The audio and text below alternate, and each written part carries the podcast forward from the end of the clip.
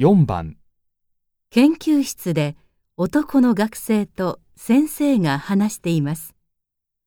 男の学生はこの後何をしますか？先生、この間のレポートを読んでいただけましたでしょうか？はいはい、読みましたよ。えっと、これ、チェックしといたから、書き直すように。はい、ありがとうございます。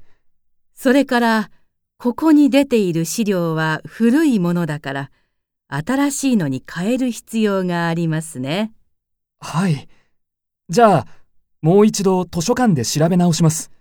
ああ、その前に、インターネットで調べた方がいいですよ。図書館にはないかもしれないし。そこにあるパソコンを使っていいから。はい。では、そうします。男の学生はこのあと何をしますか？